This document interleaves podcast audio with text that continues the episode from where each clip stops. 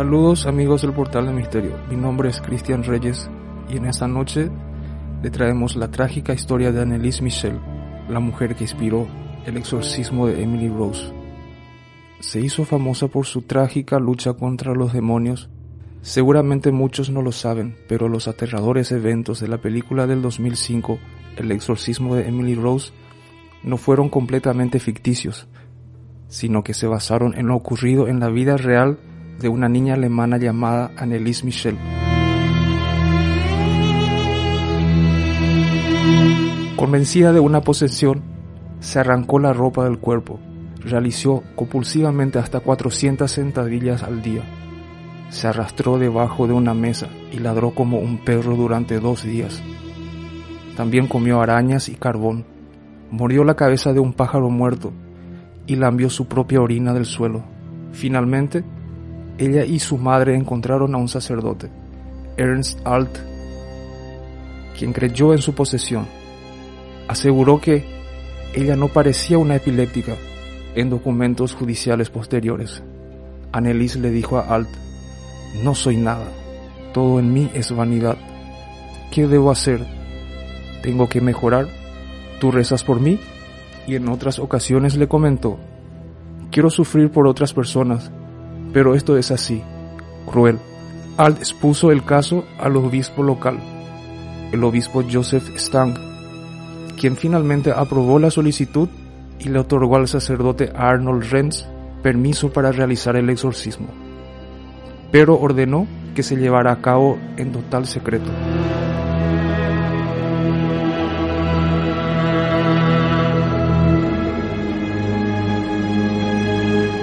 ¿Por qué la verdadera Emily Rose fue sometida a exorcismos?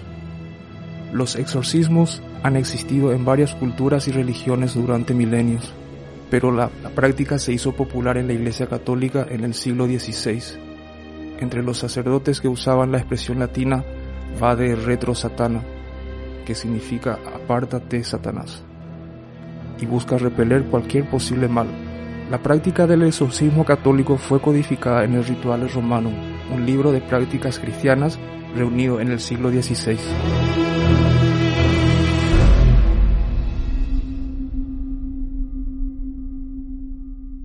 Durante la década de 1960, los exorcismos no eran tan frecuentes entre los católicos, pero un aumento de películas y novelas de terror como El Exorcista a principios de la década del 70 provocó un renovado interés en la práctica.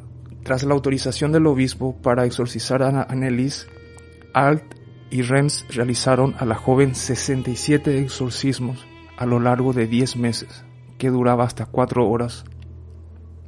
A través de estas sesiones, Annelies reveló que creía que estaba poseída por seis demonios, Lucifer, Caín, Judas Iscariote, Adolf Hitler y Nerón, y Valentín Fleischmann, un sacerdote expulsado y excomulgado de la Iglesia Católica. Todos estos espíritus se peleaban por el poder del cuerpo de Annelies, se comunicaban desde su boca con un gruñido bajo.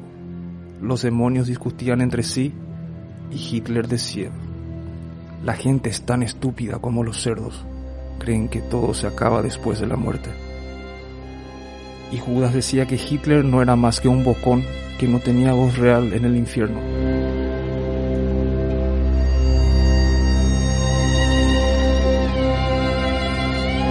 Lo largo de estas sesiones, Annelies solía hablar de morir para espiar a los jóvenes descarriados de la época y a los sacerdotes apóstatas de la iglesia moderna.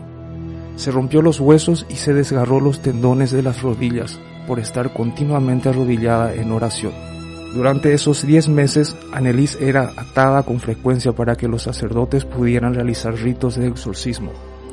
Poco a poco fue dejando de comer y finalmente murió de desnutrición y deshidratación el 1 de julio de 1976. Tenía solo 23 años.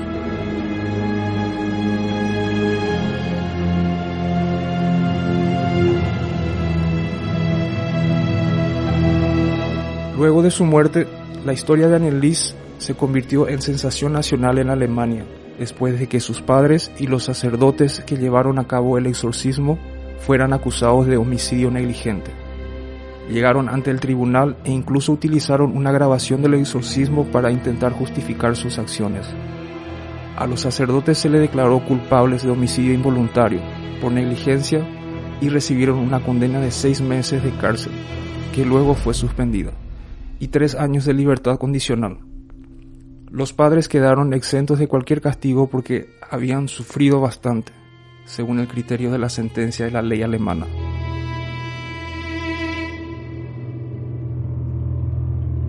La película El exorcismo de Emily Rose.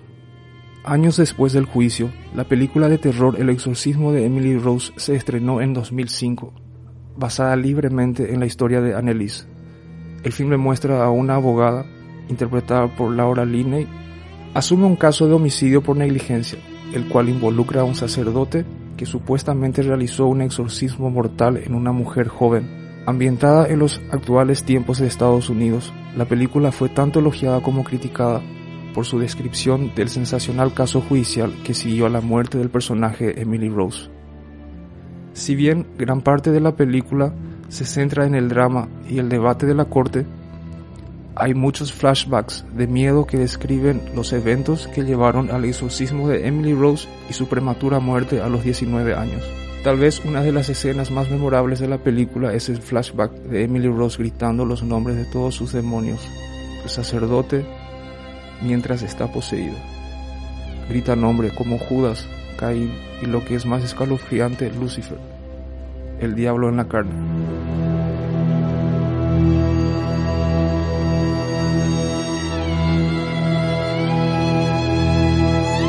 Además de su inspiración para una cinta de terror, Annelies se convirtió en un ícono para algunos católicos que sentían que las interpretaciones modernas y seculares de la Biblia distorsionaban la verdad antigua y sobrenatural que contiene. Según señaló Franz Bartel, quien informó sobre el juicio para el diario regional Main Post, lo sorprendente fue que las personas relacionadas con Michelle estaban completamente convencidas de que ella realmente había estado poseída. Los autobuses, a menudo desde Holanda, todavía llegaban a la tumba de Annelies. La tumba es un punto de reunión para religiosos extranjeros. Escriben notas con solicitudes y agradecimiento por su ayuda y las dejan en la tumba. Oran, cantan y viajan. Si bien puede ser una fuente de inspiración para algunas personas religiosas, la historia de Annelies Michel no es precisamente aquella donde la espiritualidad triunfa sobre la ciencia sino de personas que deberían haber sabido cómo no dejar morir a una mujer mentalmente enferma. Es la historia de personas que proyectan sus propias creencias, esperanzas y fe en los delirios de una mujer y el precio que se pagó por esas creencias. A continuación, le dejaremos un audio real expuesto ante los tribunales como prueba de la posesión de Annelies Michel. Escuchen con atención. Der Hass drängt dich. Ne? Der Hass lässt dir keine. Der Neid über die andere Engel. Bei uns gibt's nie Ruhe. Ruhe gibt's nur da oben. Nur, Ruhe gibt's nur dort, wo die Liebe ist. Ja, bei uns gibt's nur, ja, nur, nur, nur. Nur Hass. Ja, Und wo nur Hass ist, da gibt's keine Ruhe. nein. Und für uns gibt's nie Ruhe. Nie. Weil, Eine Ewigkeit weil er nicht dorthin kommt, wo der Schöpfer ist. Demütigen. Kat Anima mea Domino, et exultavis Deus meus,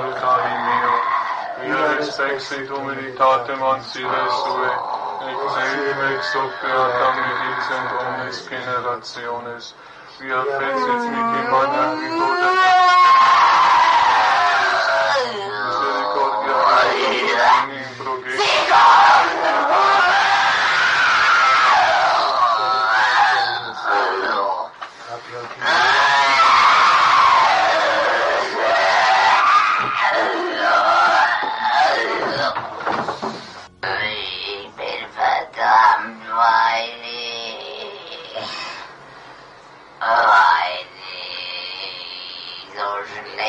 mein Amt verwaltet habe. Wer bist du? Judas.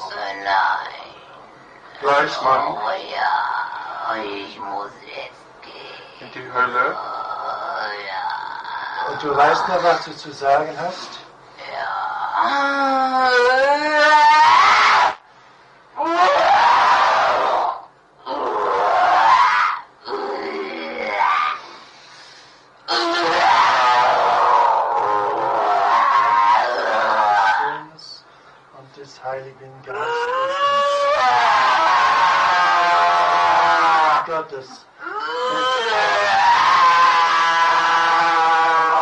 Heiligen Geistes.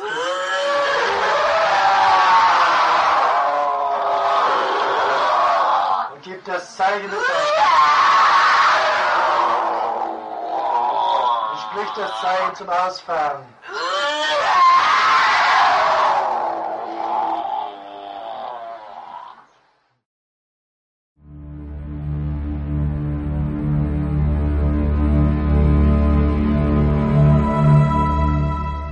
Espeluznante, ¿no lo creen? Luego de haber oído el audio, más de uno habrá quitado sus propias conclusiones. Para el próximo podcast pensamos dar continuidad al tema de los exorcismos y daremos a conocer la historia real por tras de la película El Exorcista.